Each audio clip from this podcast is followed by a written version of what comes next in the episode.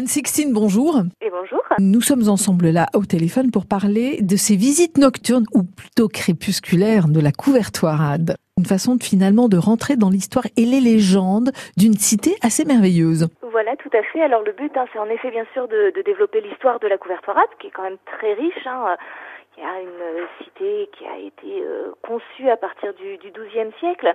Alors bien sûr, on a l'histoire des Templiers, des Hospitaliers, la guerre de Cent Ans, mais étant donné qu'on fait des visites euh, bah, justement au crépuscule, on va essayer de rentrer un petit peu aussi dans l'univers légendaire d'Écosse, hein, qui est assez riche euh, du point de vue des légendes, des explications un petit peu surnaturelles des choses du quotidien. Donc voilà. Vous racontez des histoires aux visiteurs? Ah bien sûr, c'est le but. Par exemple, on va parler de, de Gargantua. Hein. Gargantua, c'est le géant de Rabelais qui a Oui. aussi, a priori, euh, façonné les paysages d'Écosse et du Larzac en particulier. Ah, il serait venu en Aveyron. Mais tout à fait, Gargantua est un géant éclairé et du coup il visite beaucoup, il est très curieux et il est un petit peu pâteau, donc il nous a fait des petites catastrophes euh, du paysage.